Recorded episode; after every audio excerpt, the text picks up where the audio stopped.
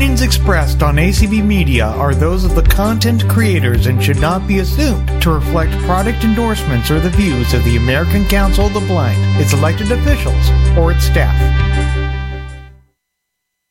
All right, ladies and gentlemen, we are so thrilled to have you here. Scott Egan, president of RSVA. We thank all of you for joining us today. And we have a, a wonderful uh, couple of guests that will be joining us and giving us a presentation today. So uh, we are so looking forward to it. And uh, we thank you uh, folks coming in from Cooking Without Looking. And uh, with, without further ado, I'll have our panelists introduce themselves and just take, take the show on here. So uh, please go ahead and welcome, welcome to uh, Schaumburg and RSVA.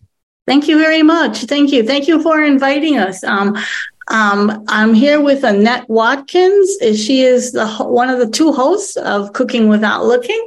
She's been with me for oh, I'm thinking 22 years, and I'm Renee Rentmeester. I'm the creator and executive producer of the show.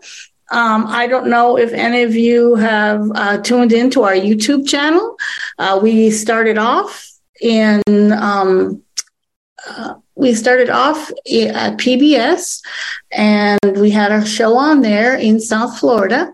And after that, um, we we have been like all over the place. We're working on getting onto a streaming service.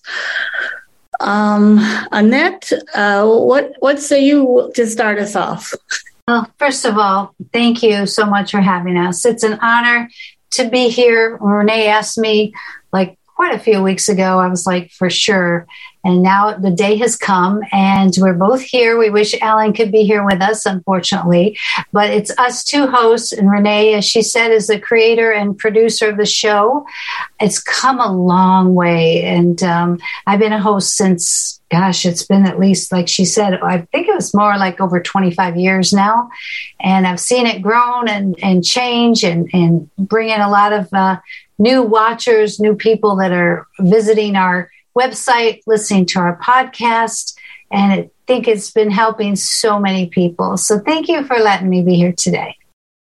Yes, um, you know that's that's right. I, thinking about it, um, yeah, because it was I think 2000. Well, it was 2001 when I started the show, and um, I had come from TV. I used to work at CBS in Miami, and I was the press and public relations manager and the media relations, and um, and I was also uh, a news assignment editor and producer.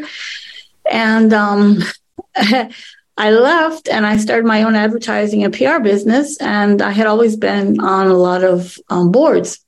So, and, and that you can jump in anytime. You don't have to stay quiet for me. Um, you have a fascinating story, Renee. I, have always admired you for where you came from, from Channel 4, and then how you got in those chat rooms and realized that blind and visually impaired people do cook and they like to share their recipes. Tell us more about that. Oh, well, that's uh, that's right, and that you know, it's it's funny because um, you know, most people think when they think of TV, they think of, you know, fortune and fame. And um, uh, for me, I've been in TV since I was 17, which is actually only three years ago.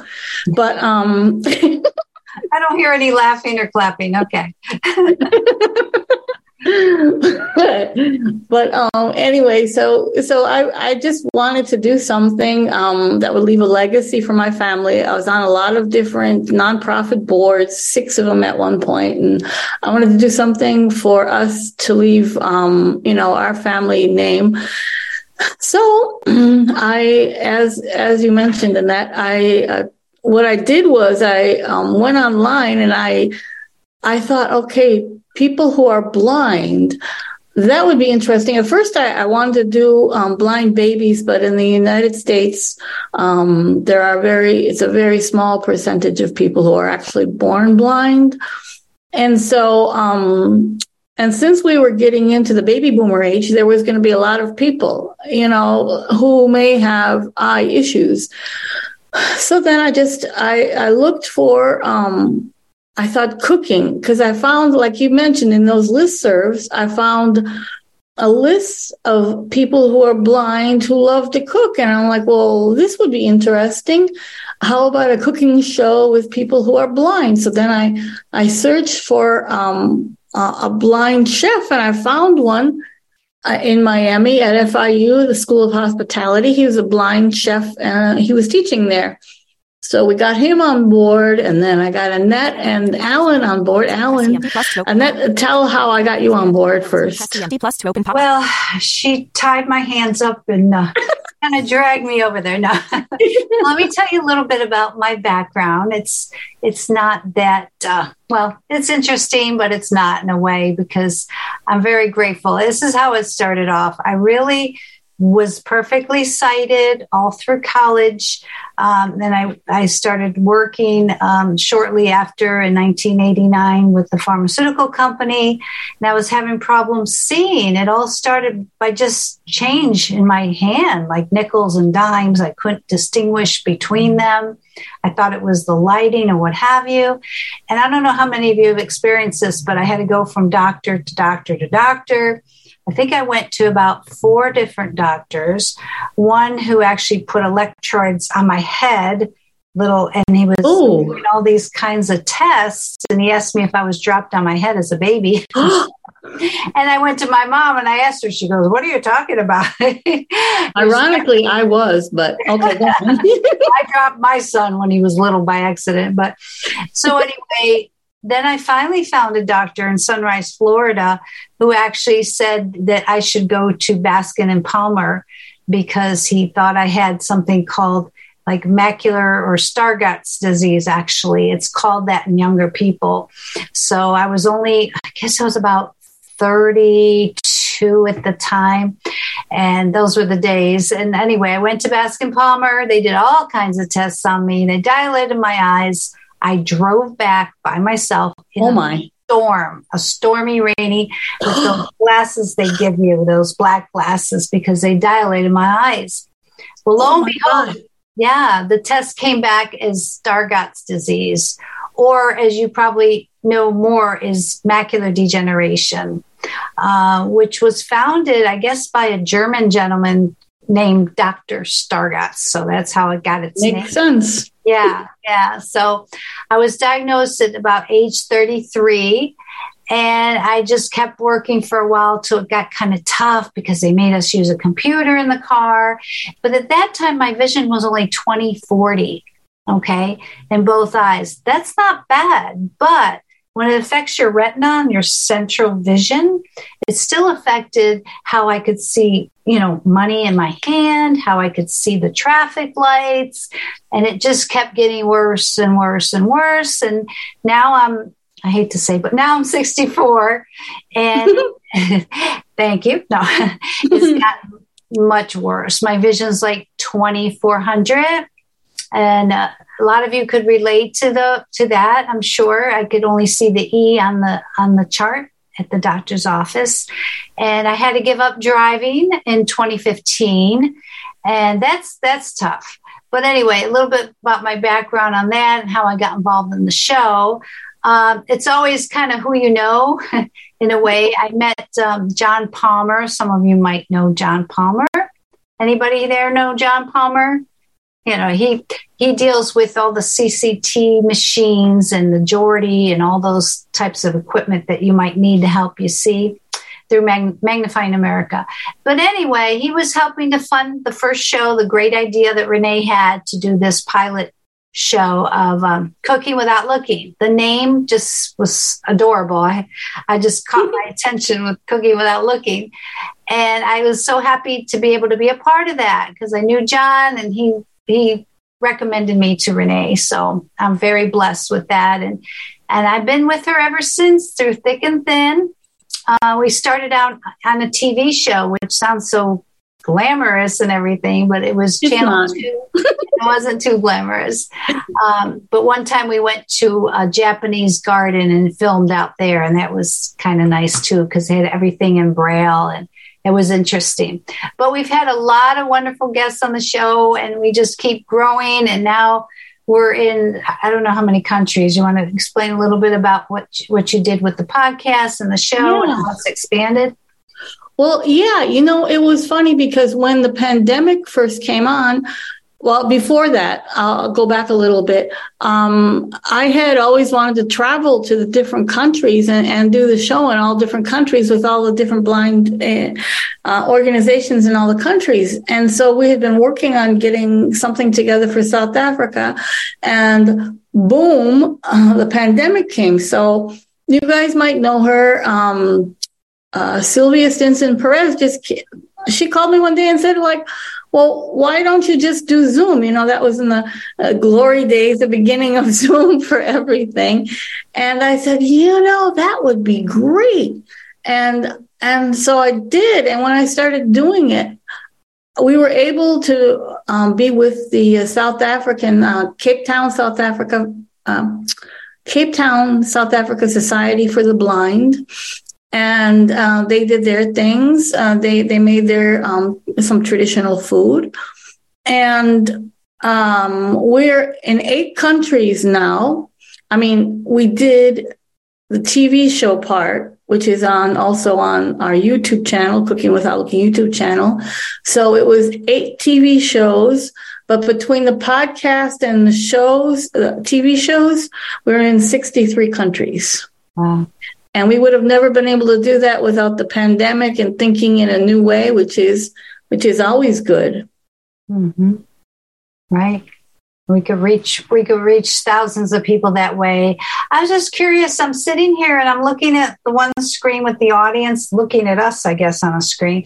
And I was just curious who our audience is today, what it's made up of. From the ACB. Can yeah, anybody ACB. speak to that? ACB? Well, I, I will take a shot at this. Scott Egan, president of RSVA. Hi, so, Scott. Hi. Uh, first off, hi, it's a pleasure to to have you folks here. So good know you, and thank you for coming in. Um, this group primarily is uh, self-employed people. We run small businesses throughout the United States. Um, we may have businesses that consist of vending machines. Uh, some of us have snack counters. Uh, some of us have military bases. We may be in prisons, hospitals, uh, community colleges, technical colleges, uh, state universities. We're we're all over, and um, we get together a couple times a year, and uh, this happens to be our time to get together with the ACB national meeting. So here we are. So we are just again so pleased to have you with us. Fantastic. And where is that being held? What, what state are you in? Chicago, Illinois. Oh, okay. Chicago. Interesting. I've been a lot of places, but never been to Chicago. I'm dying to go. So anytime you have a function that maybe we could come to, let us know. Well, you know, we were invited to actually be there, but I told them, you know, we don't really, we didn't really have like the the budget for it, right. so they were nice enough to let us do Zoom. But um, Scott, your name was Scott. Yes, it is. Well, um, I hope you don't hold this against me. I do love Chicago, but you know what city I'm from? What what city? Green Bay. oh, oh, oh, oh, oh. You know, I hope that doesn't offend you. It's hard to hear, but you know, we'll we'll we'll we'll work on that friendship. How about that? Okay, sounds good. and you know, if the Bears aren't in, I mean, if the Packers aren't in uh, the the uh, finals, I always watch the Bears or Minnesota. You're such a kiss up, Renee. right. She's a cheesehead, though, all the way. yeah. Yeah. Well, thank you. Thank you so much for having us. Does anybody have any questions or comments they'd like to add? I mean, I don't know if we told you, you know, whatever you want to learn, know, but there's, I'm sure there's more that you're wondering about. Yeah, I actually I, I have a question from my my uh, vice president here, first vice president. She's asking uh, if you could describe a little bit about what we would see or hear on your show. Okay. Well, first of all, um, we have uh, three segments. Um, I write up a script, but the script is is more of a an outline because um, I've been blessed with Annette and Allen who are extremely professional and they can like they can improvise excellently. So you will see three segments. The first segment is um, a person who is blind or visually impaired, and they're preparing their um, their favorite dish. And or by the way, you guys are all invited, but they're preparing their favorite dish uh, and and describing it what they're doing as they go along. And then um, the second uh, segment is the same thing where someone else is doing that.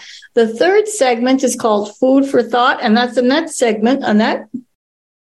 Well, it's kind of transformed. Food for Thought is a lot of times it's either a president of an organization, a manager, or someone that has some kind of special equipment that they want to share. And I go ahead and interview them about about their equipment about their organization. And then I put it out there to everybody because people want to reach out. They might not know raise about something in particular, and then they get to, to learn about that um, particular organization. Um, what was that one we had, Renee, with the, you remember that one about the ball, baseball, or they were playing sports, a certain kind of sport where they play, oh. they play baseball, but it, they beep ball, beep ball. Yeah, yeah, yeah that was that was pretty funny. I mean, they would run the bases just by sound and run around, you know, the whole three bases. So that was interesting. And we never heard about that. And, and many of our viewers never heard about that. So that was very uh, interesting, fun, and, and different. So we love that. Um, what else can we say? I always end up cooking a lot on the show, which I love because I became vegan about I don't know, maybe five, six years ago. You're a healthy cook. Well, I don't know. I'm not against meat. You know, if someone wants to eat meat, just personally for me, Johnny and gravy. Yeah. Everybody kept telling me because of macular degeneration, I have to eat a lot of greens. So I eat so many greens and vegetables. It's like I would barely eat meat anymore. And then I just finally just took it out of there because I get tired of, you know, cooking it in my house. I just eat a lot of um, different kinds of protein, like either protein powders or beans or tofu or tempeh. And Renee gave me a chance to, to cook some of those um, dishes that I do on, on the show as well. So that, that has been a lot of fun. It's totally been crazy just to get there and trying to you know, when you're visually impaired or you're blind, you got to be able to visualize in your mind through a description. So that's what all our guests try to do. And I especially try to do that. Like I'll say, you know, right now I'm going to go ahead and, you know, peel, peel this on, onion first. And I'm using this kind of knife and I'm putting a knife. I explain everything, a description of everything I'm doing while I'm cooking. That's not easy to do. You know, it takes practice, but that's what the cooking show allows because a lot of our viewers, not all, but a lot of our viewers can't see.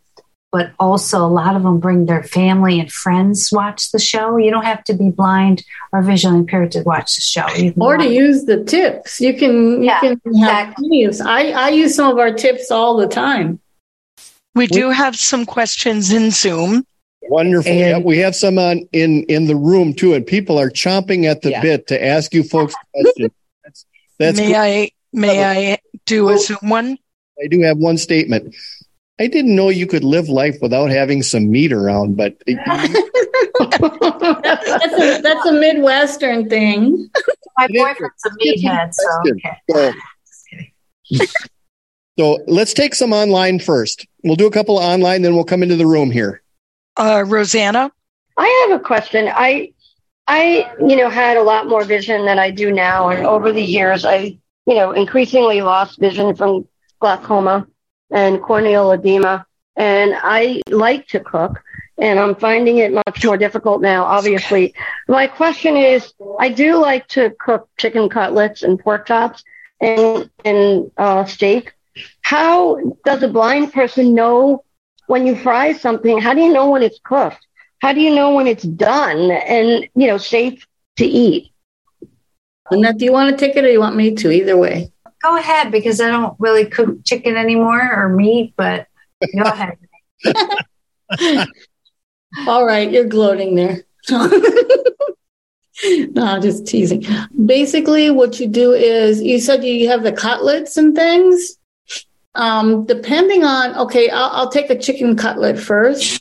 But most often, if you want to take a knife and if you want to feel it, um, it, will be it'll be very hard. It'll be harder than when you first put it in. So if you if you want to have a little bit of a difference or, or notice the difference, you might want to like take a take a knife or a wooden spoon and first when you put it in the pot, feel it around.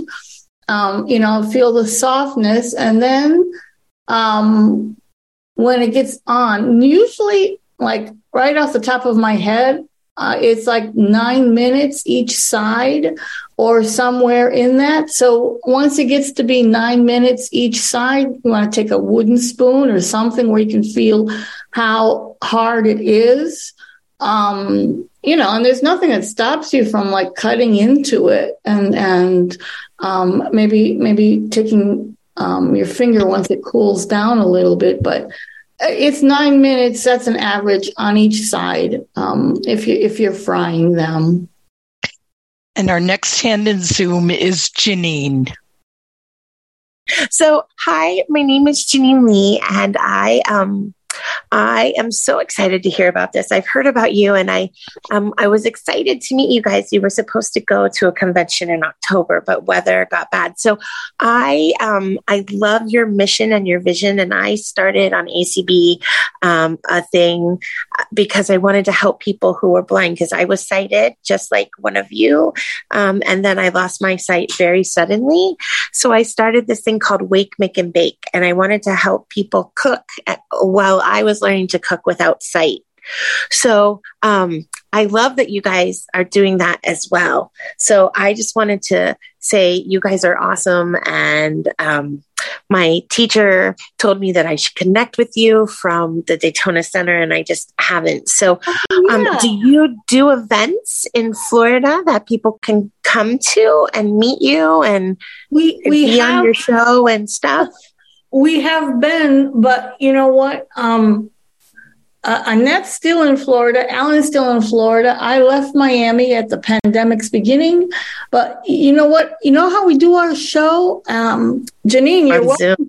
We on Zoom. And so then then I, I put it on. I, I, put it on our uh, YouTube channel. We also do the podcast, and that's separate. But you know, you're welcome to be on it. If you just, I, I if I told you the email now, it'll be just um, difficult. Go to our go to our Cooking Without Looking um, Facebook page and and write a note on there, and then how I get a hold of you, and we'll have you on one of our shows if you'd like, and you can cook with us and you can promote your thing. Um, we we are Switzerland. Um, we what we love to do is put everybody on stage um, you know, we like to watch each other. Uh, we raise each other up and we um, watch one another shine. And so you're more than welcome to do that. Just go to the Facebook page and leave a message. And that's for anyone. That's for anyone who wants to reach out to us. That's the easiest way. Cooking without looking, uh, the Facebook page. I love that. Thank you guys so much for your time and thanks for being here. Thanks, Jenny. All right, I just want to qu- ask a quick pro tip. So, for someone that's visually impaired um, or losing their vision, what is a good way to measure things, whether it be at a liquid or seasonings? Do you have any pro tips on measuring for a recipe? Okay, can I take that, Renee? You go for it. Well, for measuring, to be honest with you, that's why I don't bake because I don't do a lot of measuring. But if you really have to, um, I've marked, let's say you just need a cup of water, which is always an easy one. I just put my hold my finger at the top so I don't doesn't overflow. And that's how I know it's a cup. But I work very closely. I love my measuring, not the not the eight ounce cup, but the ones that are all individual. You have one that's a quarter, one that's a half, one that's a full cup. Keep those very handy and preferably on your refrigerator if they can be magnetic and then you'll know by the size you can feel it or visually impaired you you can see it a little bit you'll know which is the quarter cup which is the half cup and which is the full cup because they're all individual it's not just one one cup does that make any sense Yes, it does. Yeah, yeah, and it's and it's for spices. You know, I'm sure you're a good cook, and and using spices to me is like an art. Um, I took my the round thing that you used to get at Bed Bath. They closed now, but um, what I did was I marked everything like alphabetically, like spices A and B. I put on one tray, and I have them all all labeled. You know, with big print I made up some stickers and then I have the alphabet on there. And for C, there's a lot of spices for C. I don't know if you've realized that. You got cumin and carmidin and cinnamon, and there's so many of them. But I just use one turntable. It's a turntable, and I have C on that one. That's an easy one. And then just that's one way of labeling your spices. And then I don't measure spices when I cook. I know I should, but just for baking, I have to get like oh. pumpkin spice, cinnamon. You got to put the exact amounts. But I just open it up and I have a little spoon and I just sprinkle a little bit and hope for the best. Nobody's yeah. complained that the flavor is good. I, I don't know if that's helpful, but that's that's what I do. Okay, fantastic. Thank you. Okay, so the next person, give give us your first name and ask a question, please. Um, hi, this is Haley from Washington State. Um, thank you, ladies, for being here. Um, I used to teach home ec at our state agency, and now I chair the WCB Families Committee. And I think we might have one of our youth attending the convention. I think she might be in here. Um, so, what pieces of equipment would you recommend for someone? Like, what are pieces of equipment that you might use in your um, in your cooking that's already accessible that you would recommend to people? Hmm. Renee, do you have anything to say on that? I'm thinking. Well, I'm, I'm leaving it up to you. Okay. You what pieces of equipment? Okay. Well, I have an answer when you're done too. So. Okay. I hope it's not the same as mine. Okay. well, I'm pretty much like a regular person. You know, I love my Vitamix. Number one. Do you use a Vitamix? Haley, do you use a Vitamix? She said yes. Oh, okay, thank you. Yeah, so I use a Vitamix and I use a food processor a lot. Food processor is easier than a Vitamix for certain things if it's not very liquidy because you're able to scrape it out with a spatula. Um, and I use this one particular knife that I like, and I sometimes I wear those gloves that they have for people who cut. You know, they cut like UGG gloves where they protect. Oh yeah, yeah yeah, those those seem to be helpful. Um, let's see. That's I keep it pretty simple. I have a cutting board. Um, one side I use for like onions. So I put took a magic marker, a black marker, and I put a little O, a O in the circle in the wood. I wrote it on there. On the other side, I put a star. So one side is for savory onions and garlic, and the other side is for sweet things. So the smell of the food does not get into the board and affect the other foods. So that's that's one other tip that I use. Um, I use some wooden spoons when I mix stuff so it doesn't get real hot. Um, I use that grill. No, it's called a grill. It's like a cover when you don't want things to splatter around. It might get too hot. So I put that cover on as well. But those are just a few things. Renee, do you want to add to that? Well, I'm sort of a um, Stone Age cook. So I, am like, well, I, I keep it simple too. And um, there, there's a group that I, I cook with. Um, they're blind out of California. And so I, I, I tell people that I use a fork, just a basic fork to mix if you're mixing things with flour or if you're mixing some sort of, I mean, we can all use a, a, a blender or anything to mix things up, but I, I use a fork and I found that really good because you can tell if something's totally mixed. You can feel it around and, and you don't have, forks aren't that difficult to wash. And if not into like washing dishes or washing beaters or whatever, you know, a, a fork is is simple.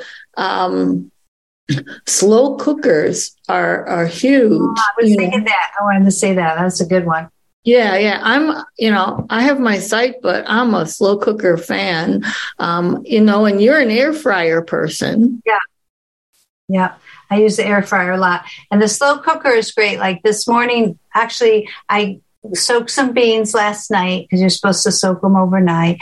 And then I put them in the crock pot this morning and added water, covered them with water, and it was pretty quick. I even put it on low, but you could tell when they're done just by taking a big spoon and stirring it. You could hear it because when they're not done, they still make a noise. The beans do. So the crock mm. pot is great. You don't have to like hover over it.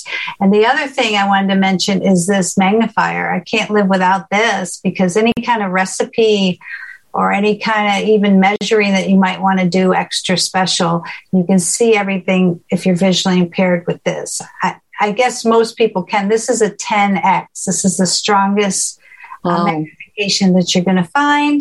And I have them all over the house and I write on them like D. D is for den. This stays in my den. P is for purse. K is for kitchen. The, and I keep them all over the house. They can't can't live without them. So, do you use anything like that in your kitchen or anywhere? Is that for me or someone else? Yeah, for you. I'm sorry. I know, oh. I, I know I've got uh, magnifiers scattered throughout the house. I never thought to label them because they do tend to walk from one they room do. to another. They do. And it helps to label it with a Sharpie. Yeah. And I'm saying, who took my magnifier? It had a D on it. It's not here anymore, you know. All right. I think we might have another online question here. We do. Carla. My question is sort of a follow up question uh, on the meat thing. I'm totally blind. I'm a totally blind cook. So when you're cooking something like hamburger meat and you want it to get all the way done, how do I know that there's no pink left in it and that it's totally done? Is that mine? Annette? Bring the dog over if he, if he won't eat it. no, seriously, I don't have a dog. well, again, I, I don't know. Um, I, I'm a wooden spoon fan. You can you can feel it with that wooden spoon to feel how hard it is. It won't it won't depress it won't go in at all and it'll feel it'll feel a, a little tough and it won't um, and you know what? You can i like being scientific in the kitchen and there's nothing that says you can't cut the thing open and let it cool down a little and feel it because the feeling of cooked hamburger is a little bit different. And then remember you know, think about how long you've cooked it. And so for the next time you make it, you'll know approximately, you know, you'll know the size, keep the size similar and um just just do it that way, just just to feel it. But for you know, you can do a little scientific test to see how long it does take to cook and then carry that over the next time you make your hamburger. Mm, that's a great that's a great tip, you know, really because I use it myself. Yeah, I do the same thing for french fries. If I put potatoes in the first I steam them because they this is the way the fire works best I think. If you steam the potatoes, cut them up. No, no, I'm sorry. No, steam them first, cut them up, put them in the air fryer, and then you want them crispy, right? You want them to feel done. And if you can't really see it, I take like like she said, like a fork or a fork, not a wooden spoon, or a spoon, and I just kind of feel and see if they feel firm, and then I know that they're done. But so that's that's it on that. All right. Well, here's something I love about this whole thing. When I've got a room full of people shooting their hands up that they want to ask questions, that's always an exciting day for me. And I've got three people lined up in the room here who would like to ask a couple questions. So here's here's the first question. Sure. I have to give a couple little comments. Um, one, if you're afraid of your hot oven when it's hot, unless you're doing, um, you know, pies, cakes, cookies, baking things, but if you're doing, it won't work. But if you're doing casseroles or meatloaf or all kinds of meats, you don't have to start it in a hot oven. Right. start it in a cold oven and just add 15 minutes to the baking time. And so some people might like to, to do that if they're afraid of the hot oven. Um, also browning meat. I do mine a lot in the microwave. Oops, in the microwave oven. Um, my say a pound of hamburger. I break up the burger in little, you know, tiny pieces, put it in a strainer, put the strainer in a little bowl to catch the grease that drips out, cover it with a paper towel, put it in the microwave for five minutes. It's not exactly brown, but the grease has cooked out of it, which is what you want. And it changes color and it works just as well for browned meat. Now, my question. Um, I've cooked for a lot of years, but I wonder if anyone has any ideas to put frosting on a cake. I used to heat the frostings and pour them on, and then they would harden up in 45 minutes, but they don't do that anymore. So um, when I put spread frosting on a cake, it looks like a kid's been playing in the sand. It's all bumpy and bumpy and in piles. So I want to know if anybody has any good. I've got Tupperware spreaders. I've got everything you can think of, but I just can't do icing on cakes to make it look good. So if anybody has any ideas, fine. Thank you. Annette, you or me? Well, I don't make cakes. I was just going to say one of those bags where you can maybe fill with the frosting and just start from the center and go around and around and keep getting a little bigger as you go. So you don't have to actually spread it. Well, you know what? There's something I do because, uh, you know, like I used to just rip my cakes up too. And um, I, I put the cake in the freezer after I, I finish baking the cake. I put it in the freezer let it freeze over some to the touch where you can just feel that it's hard. And then when you frost it, like you say, you can you can use your tip too, the combo, because it won't rip the cake up. That was always my problem. I had to find out how to do that. And so that's what I did. I, I still do. I've I freeze the cake somewhat so it's somewhat hard. And then you can put whatever kind of frosting, like you said, you know, you can whip it around there, or you can use a spatula, whatever you want, and it doesn't rip. Mm, I like that tip. And ma'am, I like. I didn't get your first name. I apologize. Alice is her first name. Alice, Alice, Alice, I loved your tip about turning the oven on, putting the item in the oven before it's even preheated. Who needs, you know, you don't have to wait till it's preheated. You just right. I do that a lot, but I didn't mentally, you know, verbalize that I did that, realize that. so many things we do just naturally out of habit. And it's a great tip. Thank you so much. I, I do have a quick question for the both of you. Um, we've had a lot of ladies asking questions. Um, I too love to cook, but many times my cooking happens outdoors. Do you guys do uh, any grilling tips and that kind of thing? Sure. We've had a couple shows with grilling on. Annette, you want to go for that one? We've had we've had guests on that love to grill like uh-huh. crazy but I, I don't grill. I don't grill either. It's just simple. I, actually, we had a grill and I made my boyfriend get rid of it because it was all rusty and he wasn't using it. But I love when I smell the neighbors grilling, you know. it's awesome. Which is easier. The cleanup is easier that way, right? it, it's it's it's a joy for me. I enjoy doing it, and my wife has learned to love some of my cooking, so we we we, we enjoy it. So I'm going to pass. Share? Why don't you share a tip? What, what, would you like me to? I do a lot of grilling. Would you like me to tell you what I do? I would love. We would love to hear it, Colin. So yeah, before I get into that, I do a lot of cooking, and um, when I do meat, I hear a lot of questions about how are you going to know when it's done? I use a talking thermometer, just like, uh, and I take the temperature like anybody else would with a meat thermometer, and then you know it's done. And I, I always do that. Um, when I brown meat, uh, I do it in the regular way in a pan.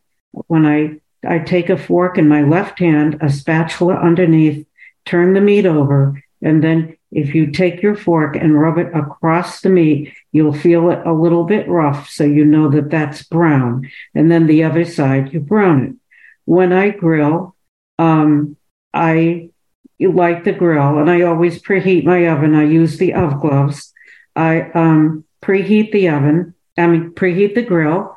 Um, I did get a, I think it's a, what is it? It's a Weber, uh, um, Genis, Genis, Jenison, Gen, uh, yeah. And, and it doesn't flare as much. There's a model that doesn't flare as much. So that's a good thing. Um, you do co- put the cover down. Again, when I turn the meat over, um, I have my gloves on, but I have the grill spatch in one hand. I find it with the fork, and then I press it down with the fork, uh, get the spatch under it. Sometimes I move the meat to the spatula with a fork and then turn it over. And it works very well. Um, uh, there was something else I wanted to tell you. Um, but yeah, I always take the temperature of the meat with a thermometer, always. So I hope that helps. This is artists. Um, one of the things uh, a lot of blind grillers do is they use the little baskets too, and that way you don't have to worry about the meat flying, you know, through the rack into the coals or whatever. Oh, sure. I'm Shirley, and I was wondering. Shirley. Shirley. Some people have recommended a, a toaster oven for those that are visually impaired versus the hot oven, but now we've heard a good clue from Alice. But I wondered what you thought about a toaster oven using that for for various things like pizza and toast and stuff like that. And then we saw something um, in the store. It was a combination air fryer, toaster oven with a grill. It had a little bit of everything, but I just wondered the accessibility of a toaster oven. Several people have recommended that to us. Mm-hmm. Thank you. Yeah, I like to take that only because I love toaster ovens. I love air fryers. I love it all. But like you said, if you could, like we had, Allen's a big fan of small appliances because they're more easy to handle and, and so forth. Especially, I mean, even my sister, I have four sisters and they're all senior citizens and they all have toaster ovens. I don't know what it is about senior citizens and toaster ovens, but they don't want to turn on their oven because, especially in South Florida, it's so hot but yeah, I hats off to using a, a, toaster oven. Or now nowadays, like you said, you can get an oven. I just bought a new oven that has the air fryer right in there. And what I love about it, it has a bigger surface, bigger surface, a cooking surface than you get in a traditional um, air fryer, and they're a lot quicker and um, easier to use. You could just throw everything in there and um, just cook it that way, or just use a toaster oven, like you said. Um, I see nothing wrong with using that. If it works for you and it cooks your food the way you the way you want it, that's fantastic. So keep up the good work. You know, and that that's that's the main thing with our show. Um, we're not like rule oriented per se. It's more like if it works for you, then it works for you. You know, we're not judgmental. It's like uh, people give their tips and if it works for someone else cool. If it doesn't that's cool too. But um there's no judgment. It's just like you know what? You do you. Whatever works for you works for you and you don't have to you know be threatened with any rules that are out there. You know just stay safe and and you do what works for you especially I like to add, especially when you're in your own kitchen. That's that's really right. key. I mean, how many times that we went to a friend's house or a relative and you're in a new kitchen? It's uh-huh. it's tough when you don't know where anything is. It's crazy. But in your own kitchen, you could literally, no pun intended, do it blindfolded because you know where everything is and you're an expert. Mm-hmm. Yeah, good point. All right. Yeah, cooking is kind of like being, you know, on, on an adventure, uh, driving down the highway, and you just never know where it's going to take you. That's the fun part. so, all right, one more question here. Yeah, my name is James Gonzalez. I got more of a comment than I do a question. Um, you they were asking about that um, if meat was cooked and how to uh, know about that. Of course, yeah, meat thermometers, talking meat thermometers, gadgets in, in general are helping a lot of blind people now. Um, with measurements, they got um, also talking um, scales. Say um, you wanted to measure a cup of water, you can just put the measuring cup on top of the scale empty, measure out to zero, fill it up with water, and then um, measure it again. Yeah. So then you can you can know how much um, one cup of water would weigh. So it's easier to find out that way. Yeah. Um, say you can use the same uh, one cup and say you want half a cup because you know the weight of the food cup you'll know what a half a cup would come out to just cut it in half yeah that kind of thing so um gadgets are yeah helping the blind really good now um what i would also comment on is air fryers are just fantastic to use. That's the new microwave of the future. I can guarantee that it's so good and it um um it, it would cook your food real thorough. But the best part of it, it, it just shows a nice crunch right on the outside of it. So I would recommend that also in use for blind uh, as well. Yes, thank you. Thank you so much for that. We like testimonials because people hear what you're saying, and they think, well, it works for him. I'm going to try it, you know? So that's fantastic. Thank you. Well, I've, I've been told that we can expand out for just a few more minutes. If anyone else has a question, here's a bonus time to ask a question. We have some more hands in Zoom. I kind of thought maybe we did online. Okay, let's do a few online questions, please. Larry, go ahead. We have a a a, a Cuisinart. It's a TOA 70 combination toaster oven, and it's very retro. There is absolutely no digital uh, component in it whatsoever. The, the dials wind up and wind down to a bell, and the knobs click or they turn. So if you put, you know, markings or uh, we put uh, Dymo tape on ours, the heat kind of got to a few of them, but it it's it's been very accessible. We've we've had it maybe two months, and we just love it. We we love the air fry. It air fries and it grills and it convection bakes and it can toast. It's a separate toast timer, and it's we just think it's a wonderful device. That's great, Janine. Okay, I love this and I love all these tips. And I just wanted to say, because um, Haley asked what um, the her your favorite tool is, right? So my favorite tool in the kitchen is a frisbee, and I say this a lot. And um, I know Jeanette's the host, so she can't this say is it. One of a kind. Um, you put frisbee. So, like um, when you're pouring something, like your spices or your water or your oil, because I bake and I cook. I love baking more than cooking, but I, I do it all. So, um, if you pour over your frisbee, then your mess stays in your frisbee, and you can get different colored frisbees for different things. And I love your tip about putting letters on your spices. I did that too.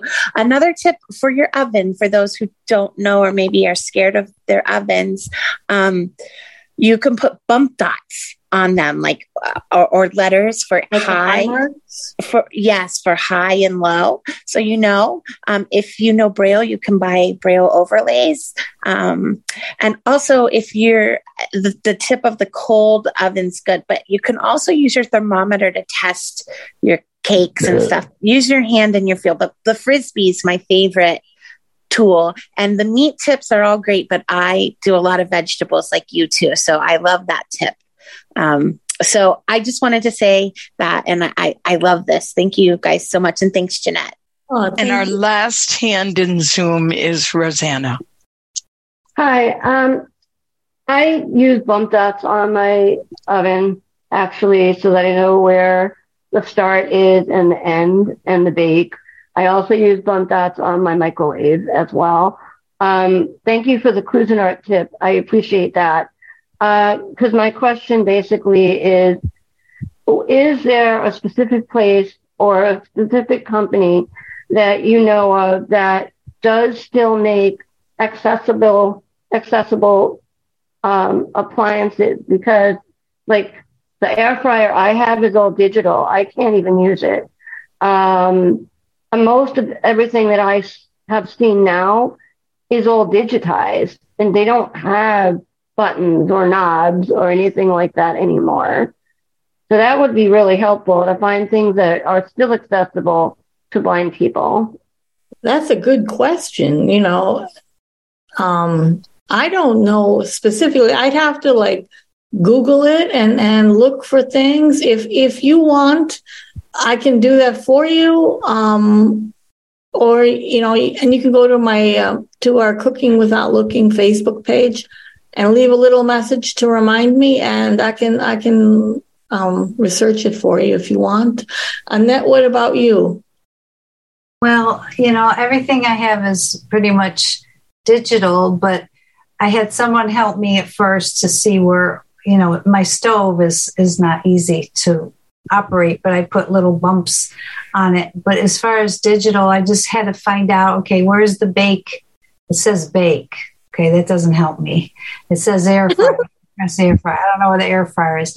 But once I learn it, like the bake's in the upper left and the air fryer is in the uh, lower right. Once I know that, then it, when you hit it, it does make a little beeping sound. So I had to have someone actually help me to find out where where the different modalities were on my stove. So I feel your pain. There's definitely a market market for that. And I'm sure Renee could would help you. I, I know that there's a book out through Magnify America, or some of these companies have a lot of gadgets in these books, but there's nowhere you could actually try them or touch them. You have to order them from the book, you know, online and get it. So that's that's not you know very helpful for you. There's got to be a place where you could actually go and try these things out. But I would try to get the book through um, Magnifying America I know you used to have a book, and I've been to some of these conventions for visually impaired. Yeah, a catalog. Yeah, they have a catalog with all kinds of stuff like that. You just don't see them at the store, and stores are becoming dinosaurs. You can't even get a Bed Bath and Beyond store. Um, and also, do you have a lighthouse for the blind in your area? Yeah, in Chicago they do. Yeah well, that would be a good place to start and also, you know, see what they have there that could help you. But don't try to do it on your own. You know, no nobody's an island, especially when you're blind or vision impaired you need to get help at first so you can get kick started and, and get going. But Renee will will definitely see if she can find you anything or a catalog or something. So I, I feel your pain because I've been I've had to learn through the school of hard knocks. Actually, it's, it could be very frustrating, but you could do it. You could do it. Scott, I have more hands, but if you want to take a couple more in the room first. Got one more here, and uh, we're getting really short on time once again here. But I we do need a clarification on a, um, an item that was uh, talked about earlier here. So I'm going to have that person ask the question here. Yeah, one of the um, people talking said her favorite tool was a. I thought she said frisbee. I have no idea what that is. That that was Betsy. Was that? Or I, I don't remember her name. Jeanette. Uh, uh, it was Janine. I Janine. will allow her to answer you. Wonderful. Thank you. Go ahead, Janine. Okay, so a frisbee is commonly used as a toy. It's um, plastic and it's it's about the size of a dinner plate. They come in smaller sizes, medium sizes, and they're in different colors. And they're um, it's a flat surface and it's a little bit raised, and there's an edge, and then there's a lip. So it's kind of like a raised dish if you turn it upside down. So, um, normally at conventions or different places, they give them out as promotional items. Or if you go in the toy aisle, aisle at Target or on on the friendship device, meaning Amazon. Yeah, Amazon. Um, you can search for a frisbee, and they don't cost very much, five dollars or under. So they're they're plastic in different colors. So it's round um, they have square ones too. Did have you? Oh. Does that answer your question? It's round. It has a little lip. Um, they do have different sizes. I use the normal size. It's probably like eight inches.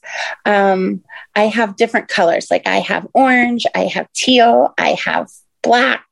I have. I I bought a bunch when I was at leadership at the Capitol. They had them in the Capitol building in Washington D.C. So does that help you with your frisbee? Do you, do you kind of have an idea? Normally, kids would throw it, or you'd throw it to a dog to catch it. But you'd want to have a separate one for your dog and for your kitchen, right? Yes, yes, and you you'd want to have different colors for different things if you have any sight. If not, you can mark them. Like you can mark one with whatever you like. Like if you know braille, you can you can put an M on it for meat and then you could put a V on it for vegetable with your brailles or your bump dots or whatever. So do do you think you know what a frisbee is now, person in Chicago? Yes, we do. We do. Okay, cool. Thank you, Jeanette. Thank you guys.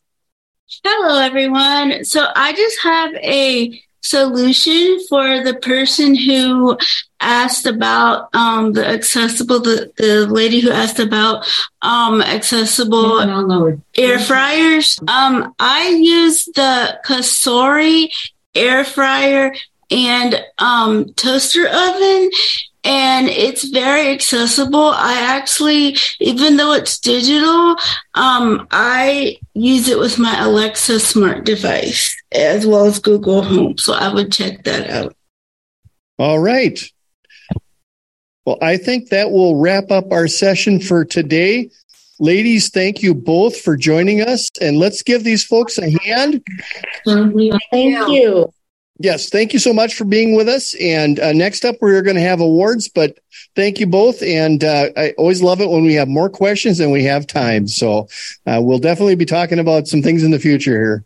So Scott, I just wanted to mention one thing. If if anyone does want to be on our TV show or podcast, just go to the Cooking Without Looking um, Facebook page and and um, put a note there, and I'll get a hold of you. Okay, be looking for my name. I'm kind of tempted to come and do some grilling with you. cool. That'd be great. That'd be a, be a great joy.